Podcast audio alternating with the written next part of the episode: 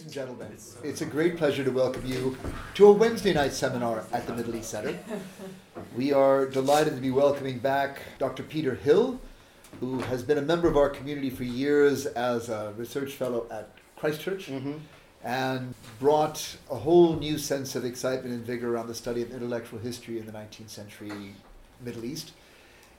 Not surprisingly, he has since been poached away. He is now the Vice Chancellor's Research Fellow in Modern History, is that correct?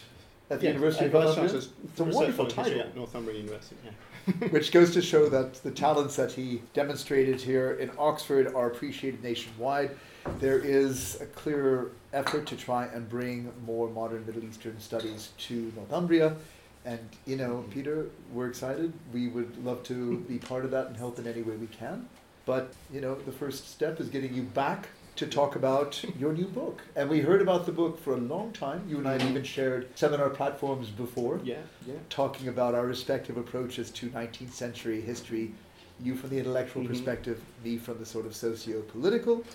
But it was in seeing the pre publication proofs of utopia and civilization in the Arab Nahda that I really began to appreciate the depth and the engagement of your scholarship.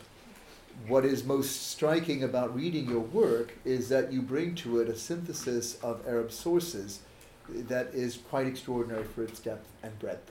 And I think that you're willing to take on in a monograph a scope of history that most have shied away from. I mean, the decades that you span in this work to try and weave together the origins of a movement that will span Egypt and the Fertile Crescent pays off richly in the, the four main chapters of the book. So I loved it. I know you will love it. And I see we even have copies of this overpriced book at a very huge discount for those of you who cannot resist taking one home with you. I propose that we open the floor Mhm. to Peter. Yes. He will give us his presentation. We'll do question and answer. Those who wish to buy the book, I think you're offering it for 40, Forty-five pounds. pounds? Yeah. down from 75? Down from seventy-five. So this is a major Yeah. reduction. and then for those of you who are free, the Middle East Center would be delighted to host you for a drink or a bite of dinner over at the Gardener's Arms on Plantation Road. So with no further ado, Peter, welcome home. Great to have you back. Tell us about utopia and civilization. Well, thanks very much, Eugene, for that introduction. Very kind. Um, very kind of you also to uh, put a blurb on the back cover of the book and endorse it before it was even published. And thanks to the Middle East Centre, obviously, for, for hosting me and to everyone for being here. And I suppose I should also briefly extend some further thanks to various people, largely in Oxford, who have supported this project over many years while it was being written. I guess one of the sort of premises that I was working from when writing the book was that any intellectual work is the product of many hands beyond the person whose name is on the cover, and this is certainly true of mine. Obviously, supported not just by Christchurch, but by uh, St John's College as a, as a graduate student working on, on this stuff, by the Oriental Institute, by the Middle East Centre here, and of course by a, a number of people, some of whom I'm glad to say are, are in this room. Mohammed Saleh, who supervised my doctoral project that this grew out of several years ago now. but I should also mention a, a few others who can't be here, such as Robin Ostle, who guided, I suppose, my first forays into Nahda scholarship as an undergraduate, and Marilyn Booth and Hussein Mm. Omar, with whom I organised a number of things around the Arab Nahda and who were very helpful in the sort of final formulation of the project. I'd also say I had a slight sense of deja vu. I'm very pleased to be presenting here now in this room in the old Middle East Centre building, now the Kurdar building, of course, because this is one of the places I suppose you could say it began when, as an undergraduate, I was given a sort of permission slip or a, a, a, a note to the librarian of the Middle East Centre that I was allowed to use the library, which undergraduates weren't and probably still aren't, uh, without such a thing, by Robin Ostle to come and do my dissertation as, as an undergraduate. So it was here, I think, probably in this room that I first read a number of the authors that I, I will mention today, um, such as Rifaa Tahtawi. So I will begin properly now, though, with a beginning. So on the 1st of January 1858, a young Syrian poet called Khalil al-Khoury launched the first issue of his new newspaper. This was called uh, Hadiqat al-Akhbar, the Garden of News, and it opened with a kind of manifesto, an open letter really to the readers from the editor, Khoury, who was then only 22 years old. It contained a poem which was called Al-Asr al-Jadid, the New Age, and the poem begins with the following rousing words Arise, see how the universe orders itself by design. witness the age, how it smiles with refinement. Hmm. Um, I'll leave people to, to read the Arabic for themselves. So I'd like to begin by asking what the young Khalil al-Khoury may have been thinking of when he announced the birth of a new era at the beginning of the new year of 1858 in Beirut, in what was then Ottoman ruled Syria. What was he thinking about? He might have been thinking of the astonishing growth of this city of Beirut itself over the past three decades, from quite a small port on the Syrian coast, what was becoming the major entrepot of that part of the eastern Mediterranean. He might have been thinking of things such as the recent reform decree issued by the Ottoman government in 1856, which promised equality to all the religions of the empire and heralded the Tanzimat program of reforms, a massive modernization and expansion of the scope of the bureaucratic state. More particularly, though, he may have been thinking about the remarkable cultural developments in places like Beirut and other cities around the eastern Mediterranean, like Cairo, Aleppo, Alexandria. So Khoury's own newspaper and his printing press, many others like them, were one aspect of this the growth of schools, scientific, cultural societies. All of these cultural developments adding up to what by the early 20th century would become known as the Arab Nahda, revival or resurgence, this cultural awakening movement. So let's leave Khoury for a moment in Beirut in 1858, glorying in the birth of his new age and his new newspaper, and consider this thing called the Arab Nahda, the literary and cultural movement of the long 19th century in Arabic, and what later writers have had to say about it. So, very broadly, I think there are two kinds of story which are told about the Nahda, two meta narratives, if you like. One is what I call the heroic meta narrative, the Nahda seen as the founding moment, really, of Arab modernity and later of Arab nationalism. Its actors, people I'll mention, like uh, Rifaa Tahtawi in Egypt, Boutros al Bustani in Lebanon, um, are commemorated as national heroes until today. In this view, they are pioneers heroically forging newness out of the backwardness, the decadence or decline inhitat of the era of Ottoman and European imperialism. Inhitat, in Arabic, decline being the counterpart to Nahda as a revival. Mm-hmm. This view goes back to some later Nahda writers themselves uh, in many ways, and in English, I suppose, is particularly associated in, in many ways with um, Albert Hourani's classic Arabic thought in the liberal age of 1962, I think. Since then, though, another set of scholars and writers have created a rather different opposing story, which I refer to as the tragic meta narrative. This sees the Nahda as a time in which the Arab world, with its own distinctive traditions, was subjugated by European imperialism. So the Nahda pioneers become not heroes in this story, but the unwitting agents of the West. Their translation and adaptation of Western texts becomes a form of seduction, softening up the Arab public, sapping its will to resist, and leading it subsequently to adopt a subordinate position within a rigid European ruled imperial order. This view is now found, especially in post colonial scholarship in, uh, in English, and thinks particularly again of um, Tim Mitchell's Colonising Egypt, uh, 1988. But one also finds a similar kind of narrative in, say, um, Islamist commentaries on the Nahda. So both of these meta narratives, I think, are similar in the sense that they focus on the origins of ideas. Ideas have to be from here, the Arab world, or from there, the West. They are, or originate in tradition somewhere back in the past or in modernity, which begins at a certain point.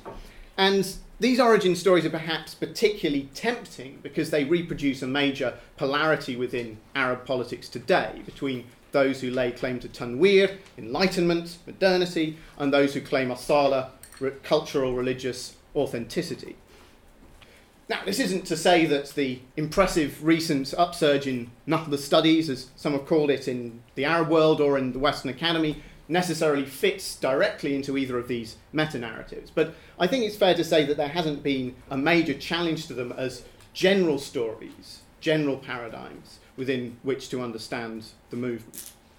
So, one other reason why I think these stories seem plausible is that studies of the Arab Nahda tend to focus on the period from the 1870s or 1880s until the early 20th century. So, a later phase of the Nahda that I'm looking at in this book. And this later period seems to offer quite good evidence in some ways for both of these meta narratives. It was, after all, the heyday of European imperialism in the region. It was also the period when movements opposing imperialism, anti colonial nationalism, modern Islamism were born. And many intellectuals of this period did indeed talk in terms of the origins of ideas, things like our authentic culture versus a foreign imported one, or of a modern progressive culture as against a backward traditional one. So I suppose, in some sense, where I started with with this project was to ask what happens when you take these paradigms back into an earlier phase of the Nahdha from the 1830s to the early 1870s. And what I found and what I argue in the book is that Nahdha writers in this period were far less obsessed with the genealogies and origins of ideas than later ones seem to have been. As we saw with Khoury briefly, they were really quite optimistic confident in their ability to take part in the new age that seemed to be opening up around them. And I think that you can explain this in terms less of particular special characteristics of the Arab Ottoman world itself than of shifts within a wider global history. The later phase of the Nahdha from 1875 or so onwards took place in a worldwide era of high imperialism, of imposed competing territorial blocks. In the Middle East, this was represented obviously by the British occupation of Egypt in 1882, the French protectorate over Tunisia a year earlier, an Ottoman state which was increasingly hollowed out, run in the interests of European creditors. The mid 19th century was rather different in some respects. It was the peak of what's been referred to as the imperialism of free trade. The high seas being policed by the British Navy, lots of gunboat diplomacy, lots of diplomatic interference in places like Syria in particular, the forcible, at times, opening up of markets to capitalist commodities. But this was still a period which left considerable room for manoeuvre to some non European elites. In many places, they could still envisage prosperous, independent futures for themselves in a world which was nonetheless structured by capitalism and by modern bureaucratic states. This world, the world of civilization, as it was widely called at the time across a variety of languages, was clearly one dominated by Europe, or really by great powers of northwest Europe like Britain and France. But it was also possible for these non European elites to envisage integrating their societies into that world while preserving or enhancing their own status and without surrendering all of their local autonomy or becoming part of an unambiguous European run hierarchy. So, reformers in places like Japan or Siam, what became Thailand, intellectuals in British ruled India, the statesmen who created the Tanzimat reforms in the Ottoman Empire, all can be seen as sharing in this, you know, broadly speaking, this kind of vision. And so, as I argue, did their contemporaries, these Arab intellectuals of the early Nahdha. They believed in something called civilization, on a pattern which was derived to a great extent from capitalist Europe. But they didn't believe that only Europeans could be civilized.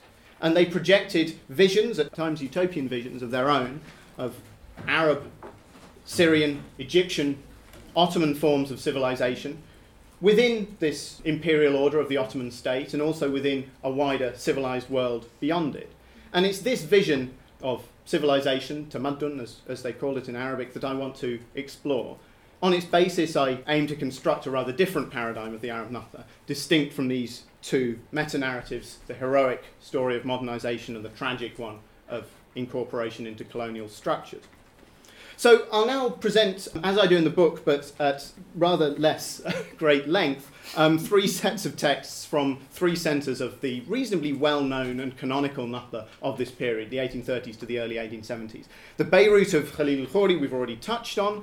We'll go into that a little more. We'll also look at the Cairo of Mehmed Ali's regime in Egypt in its heyday in the 1830s and 40s, and a rather less famous example, Aleppo in the 1860s as the Tanzimat reforms kicked in. All of these examples embody in different ways, I think, important aspects of this period of the Nahdha, the project of civilization, and the visions, times utopian visions, that it entailed. So, Beirut, as I've said, was looking increasingly prosperous and successful in 1858 when Khalil Khoury was writing. It was home to important new cultural institutions sponsored by a rising class of merchants, often trading with Europe. Their project was beginning to be defined in terms of this key mid 19th century concept of civilization, tamaddun in Arabic. But the most influential discussion of this concept came only a couple of years later, at a moment when Beirut's civilizing project seemed exposed to a grave risk of failure.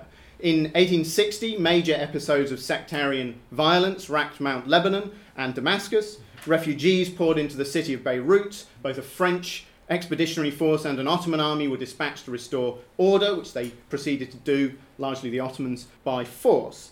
It was in this tense atmosphere that Fuad Pasha, the Ottoman Sultan's special envoy, arrived in Beirut and was welcomed really as a saviour by the, the bourgeoisie of that city. Khalil al-Khoury's newspaper, for instance, prints so many poems praising Fuad Pasha that he gets embarrassed and he forbids them to print any more.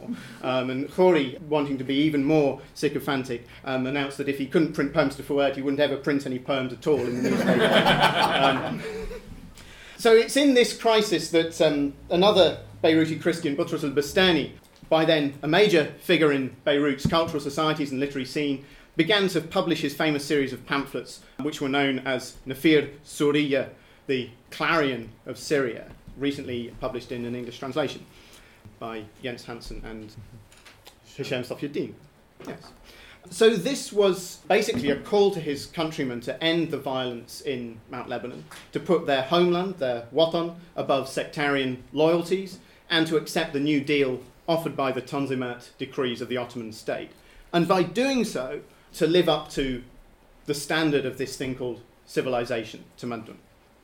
So, civilization was Bustani's ideal, but it had many aspects for him. One is certainly a European set of standards. The civilized countries, al Buldan and Mutamaddina, meaning the great powers of Europe, they're looking on at the violence in Lebanon and defining Syrians and Lebanese as the opposite of civilized. As Stephen Sheehi has argued, Bustani feels this imputation of deficiency very deeply, but he also sets about constructing a positive vision of what civilization can mean in Syria. How Syria, as people were then coming to call these lands, Sham, can become civilized in its own right. He warns his audience against merely borrowing from Europe and, or from elsewhere. This will lead, lead just to a false civilization, an imitation of external features. True civilization, on the contrary, comes from within. It's also supposed to be more than just a sense of cultural refinement, the arts and sciences that Khalil Khoury had already talked about, but something that extends across all areas of life. So this is part of his definition of Tamaddun, civilization, in Nafir Suriya. As for true civilization, it is that state of the social body which is conducive to the growth of all the forces of the human race, individually and as a whole. Therefore, it is not limited to a single thing or partial things which are found among the public, such as sciences or industries, for instance. Rather, it extends to all the conditions of the public, organized in a social body under specific bonds in various aspects, beginning in the inner man and from there to the outer man. And its fundamental purpose is simply growth. Nor does Bustani regard this as a matter of individual cultivation alone. It has to be for the general good, raising up, as he says, all members of this public, the Jumhur, both men and women. So Bustani is an early advocate of women's education. And in particular, in this sectarian context of 1860, not favouring one group of the public over another, meaning largely religious communities. So, what we see here is really a very general vision, civilization for everybody. But what's striking about Bustani's pamphlets is that this vision, as expressed in the abstract, is somewhat at odds with his actual practice in writing his address to his countrymen. The general address to all of the, the sons of the homelands, the sons of the Watan, often slides off in the, these pamphlets into an appeal to the leaders to restrain the violence of their followers. So these followers, the commoners, the Amiya, he describes as blind, a silent tool in the hands of their leaders and the notables. So we're reminded here that one of the most unsettling aspects of this 1860 violence, as Ussama Makdisi has argued, was that it was not just sectarian between religious communities, but also in part done by commoners, armed peasants terrorizing respectable notables and merchants. Bustani much like the Ottoman state, to some extent like the European powers as well, is looking to a pact among different sets of notables and the leaders of sectarian groups to put down this violence. He's envisaging a political community which isn't dominated purely by the old elites of Mount Lebanon, the notables, the tax farming families, or by the Ottoman governors. There is this space for people such as himself, intellectuals, merchants, and others who can gain weight within the community. But despite the universalizing language you see here, in practice he doesn't seem to see this order as opening up very much to the commoners, to the Amiya, who had rebelled in 1858 as they had previously in 1840 and in 1821, who had their own rather distinctive presence on the Lebanese political scene by this point. Instead, his text and some of his later writings also provided an excellent ideology for an alliance between some of the old notables, reformist Ottoman officials like Fuad Pasha, and very much the Beiruti bourgeoisie, the merchants and professional classes. This latter group would come together uh, across the lines of religious community through the 1860s in institutions like Beirut's New Town Council, but also things like the school, which Bustani himself or- organizes as a cross confessional institution from 1863, the Madrasa Wataniya, and cultural societies like the Beirut Scientific Society, in which Bustani played a leading role. So these organizations, with their multi faith membership, formal rules, printed proceedings, membership lists, this is the start of the membership list of one of the early iterations of the, um, the Syrian Society in the volume that Bustani published as, as editor. It was their proceedings. These kind of organizations epitomize his vision of urban civilization, within which respectable people, from new elites as well as those of the old who had been able to adapt, would hold sway over the uncivilized. The old style urban ideology of city versus country could be calqued onto a more European derived uh, distinction between civilization and savagery. As he wrote again in Nafir Suriya in 1861, the savage man stands in the same relation to the civilized man as the ignorant man to the wise man, or the beast to the man, or darkness to light, or the blind man to the sighted or in the same re- relation as the monsters of farthest Africa who eat one another to the great men and nobles of Paris or England, or in the same relation as the Arabs who in- inhabit the desert to the inhabitants of Beirut, for instance. This, this kind of trope of civilization versus savagery and the notion of a scale of civilization or development on which different peoples could be placed had already been popularized in Arabic at a, a, slightly earlier stage of the Nahdha than even Bustani writing in 1861. This phase was based in Egypt, which I'll now move on to, in the heyday of the rationalizing, reforming autocracy of Mehmed Ali, and a key figure in this was Rifaa al-Tahtawi, famous as a traveller to Europe, sent to Paris in 1826 on one of Mehmed Ali's educational missions, famous on his return as an educational reformer within Egypt, overseeing new schools which draw on particularly French models.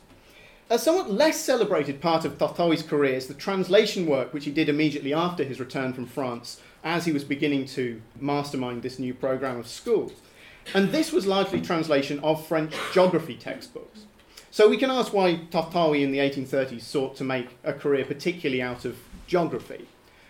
One answer was that this was when Mehmed Ali's state was reaching its peak not only of control and exploitation of Egypt's resources, but also of territorial expansion. So this map shows in schematic form how Mehmed Ali, after seizing power in Egypt around 1811 and appropriating all of the land revenues within Egypt, getting peasants to grow cotton for export to, to Europe and starting all of these new infrastructure projects, canals, docks, and so on, poured most of the revenue from this into his army and his expansionist ambitions. His armies march into Sudan, the Hejaz, Greece in the 1830s with his new European trained conscript army. He invades Syria, defeats the Ottoman Sultan's forces deep in Anatolia, and holds um, Syria throughout the 1830s until 1840. So, this invasion and the need for up to date geographical knowledge coincides with Tahtawi's translations, for which he is recognised and rewarded, in fact, by Mehmed Ali personally.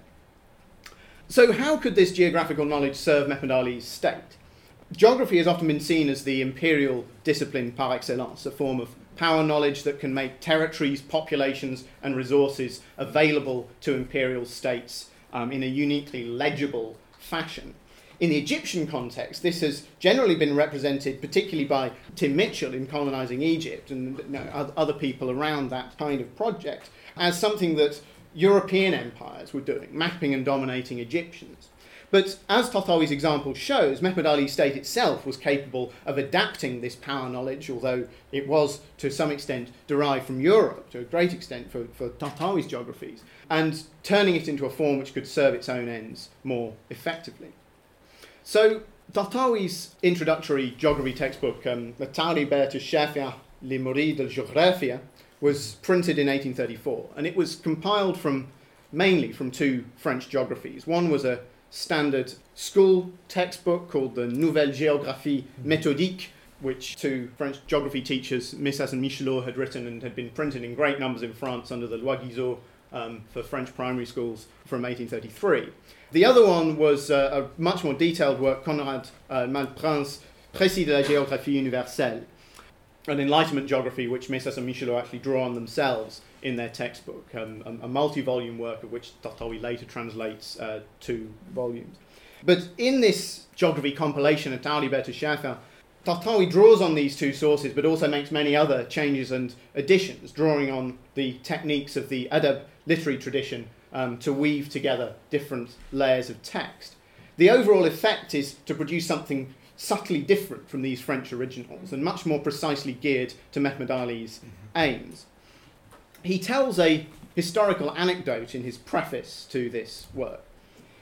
The first map in the world, he says, was drawn by King Sesostris or Sisok, the first of the kings of Egypt. He conquered the country and made subject to himself the rulers of India and Yemen, and he wished to make plain to the people of Egypt the greatness of his rule and the extent of his dominion.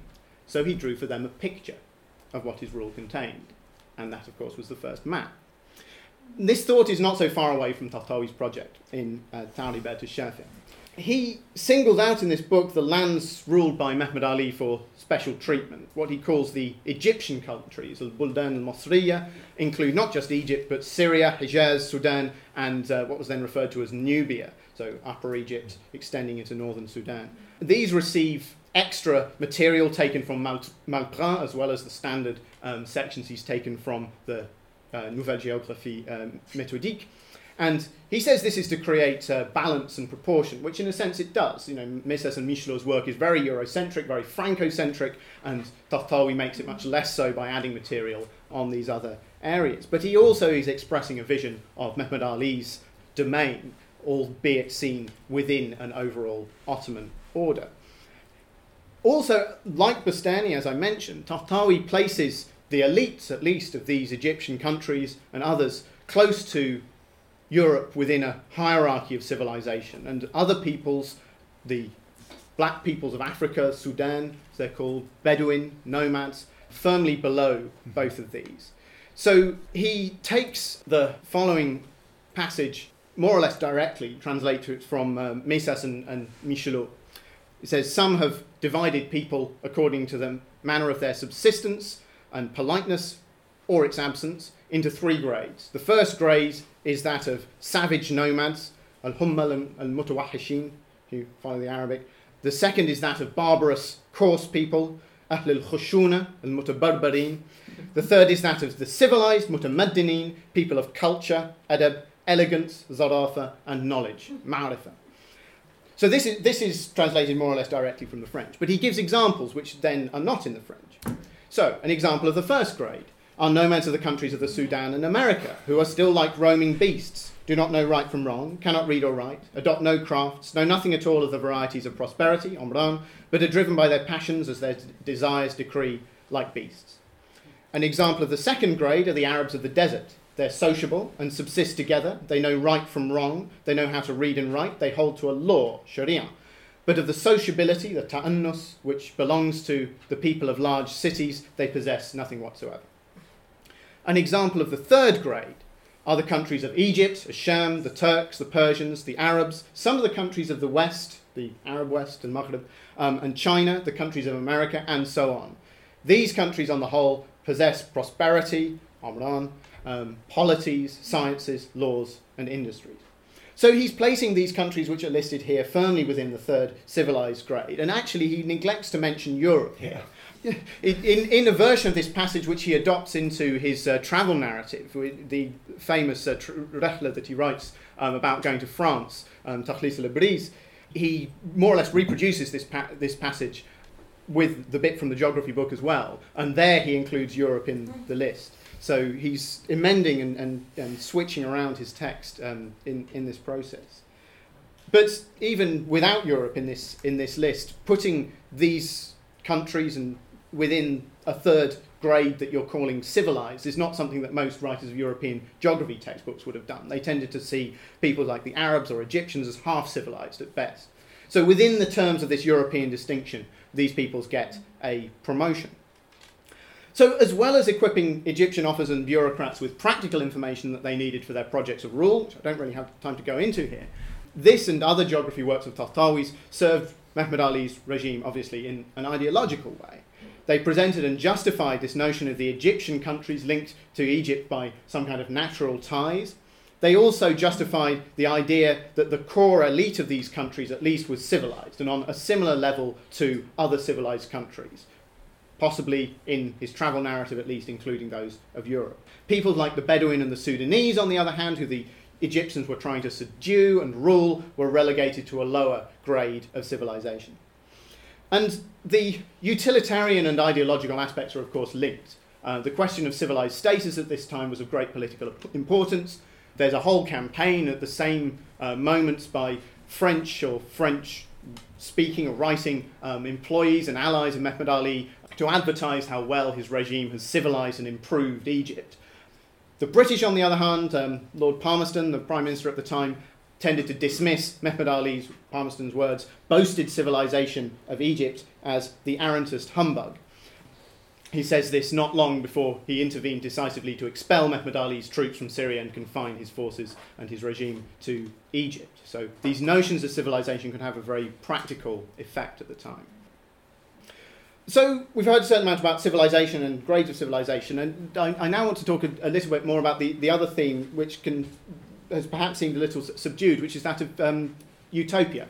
And to do so, I'll discuss a rather less well known centre of the Nahdha, Aleppo, in the 1860s, and a less famous writer, Francis Marrash. In some ways, I think he's the most interesting character in, in my book because he gives us a sense of these utopian aspirations which some people had for a project of civilization in um, the Arab East, as well as some of its contradictions and uncertainties. So Francis Marrash comes from, in many ways, a similar background to Bustani and Khoury. Um, he comes from Aleppo's prosperous Christian Catholic merchant class. By the 1860s, many of these people were forming close ties with reformist Ottoman governors who were beginning to implement the Tanzimat reforms.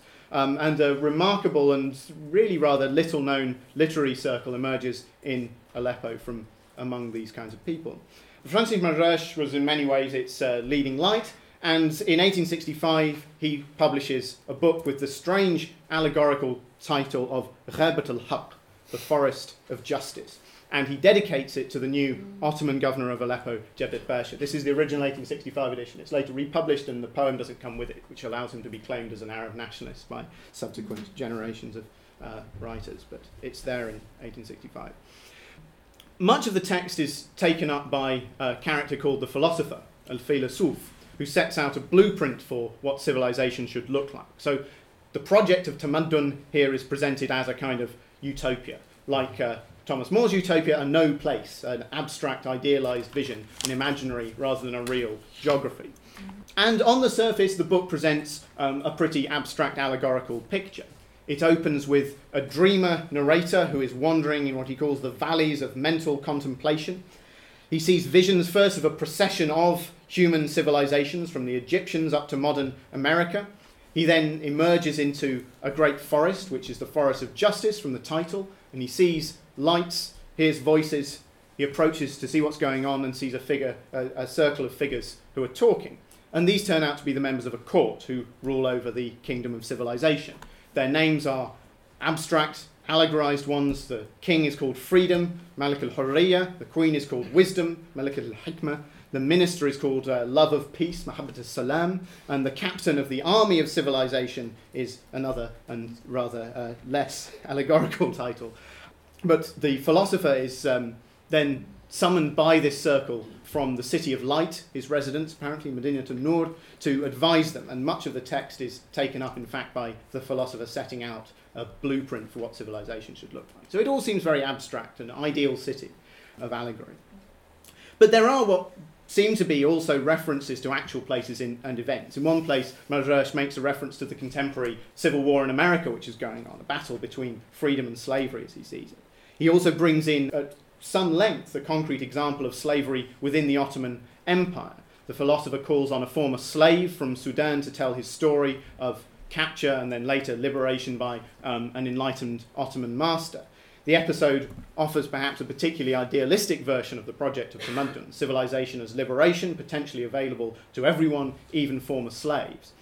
The narrative ends on an upbeat note with Marrash foreseeing the installation of a similar project of civilization in Syria under the benign rule of the Ottoman Sultan Abdul Majid.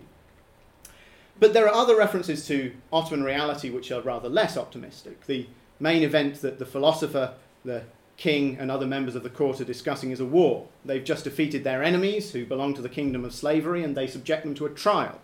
In Syria in 1865, it's hard not to think, despite all of this abstract, allegorized language of the sectarian violence, not just of 1850 in Aleppo, where Marrash was from, but also just five years before in 1860 in Lebanon and Damascus. The Ottoman state had suppressed the mainly Muslim and Druze rebels and put them on trial, and these trials were reported at great length in newspapers like Khalil Khoury's. Marrash makes it clear then that this civilizing project requires a war as a sort of foundational moment. Um, it requires violence. And some characters voice doubts about whether this will even succeed. So the general, who's the, the leader of the army of civilization, thinks that the denizens of this kingdom of slavery are so barbar- barbarous that even after a thousand years they won't be civilized. They're too heterogeneous. They're made up of every tribe and nation, qabila, millah. The different of kinds or of races, ikhtilaf al-ajnas, uh, prevents them from coalescing into a civilized um, body. The philosopher presents what seems to be a straightforward path of progress to greater civilization, greater peace, greater refinement, but the minister, whose uh, title is the, the Love of Peace, Mahabbat al salam, draws perhaps on a rather different cyclical notion of history, suggesting that peace and civilization give rise to their opposites, war and barbarism. One thinks perhaps here of someone like Ibn Khaldun. The philosopher also sees the laws of civilization not as made by humans as such, but as in harmony with the laws of nature, which are ultimately given by God. This leads, though, to something of a tension. He espouses freedom very much as a value within human affairs, but recognizes that material circumstances within nature implacably constrain and determine all beings. Freedom is possible only, he says, if man, humans, comprehends that the flaring up, the flaring out of his existence is in relation to the nothingness that preceded it and which shall replace it, like a tiny lightning flash that shone out in a dark night, and that all his surroundings attempt to destroy his frame, to take back from him the materials that he stole from them by force. So, this ushers in a long discussion of cosmology and natural sciences, and the philosopher himself, as perhaps this passage suggests, is uh, suffering in a sense from the temptation of materialist ways of thinking. He goes through a number of different possible theories for what the unity of the natural world is based on. It could be electricity, it could be heat, it could be gravity, it could be some theory based on endless space. But finally, he rejects all of these in favour of a universe which is bound together by a God who's somewhere beyond human understanding, a kind of leap of faith into this divine explanation. But in some ways, it's rather unsatisfactory. You know, the possibility has been opened up that you can think of the existence of God not just as an unquestioned fact, but as one possible theory for explaining how nature works. So, Marrash's vision ends with the dreamer narrator awakening from his dream, hoping fervently that he will see the utopia of civilization realized in Syria under benevolent Ottoman rule. The doubts and tensions seem to be, for the moment, resolved. But towards the end of his life in the early 1870s, Marrash would, I think, reconsider this position.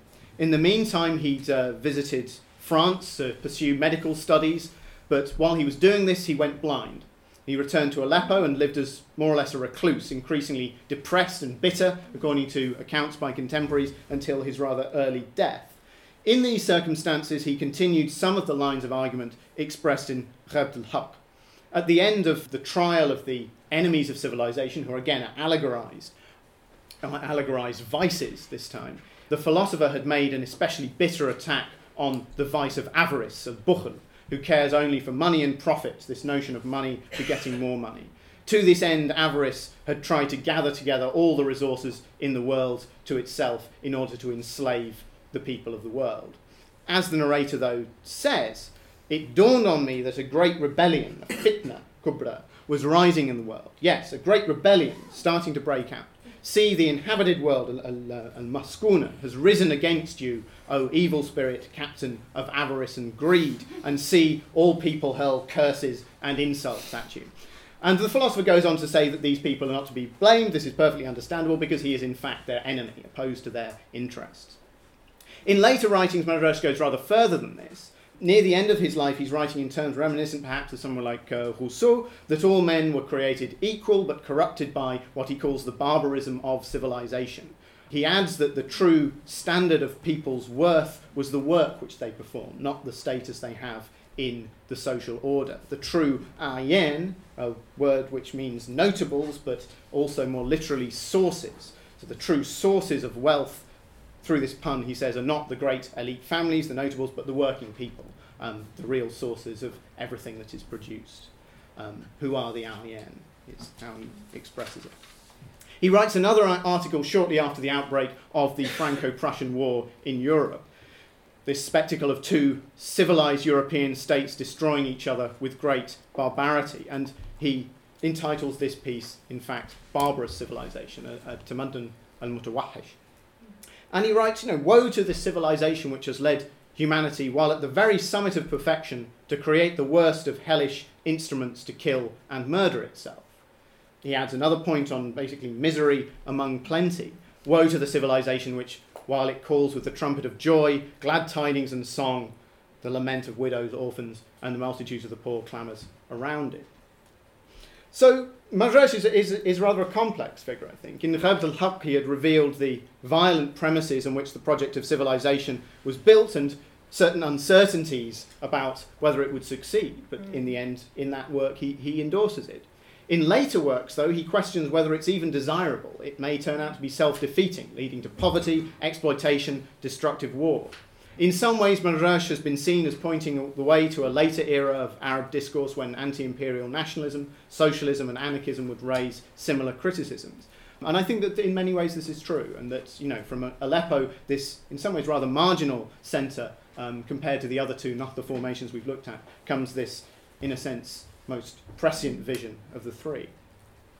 So, to return to the two meta narratives which have tended to dominate the study of the Nahdha the Nahdha as heroic founding moment of Arab modernity and the Nahdha as the moment of capitulation to Western imperialism, leaving a long legacy of dependency. I'd like to argue really that the material I presented here, the material I present in the book, doesn't fit within either of these paradigms very well.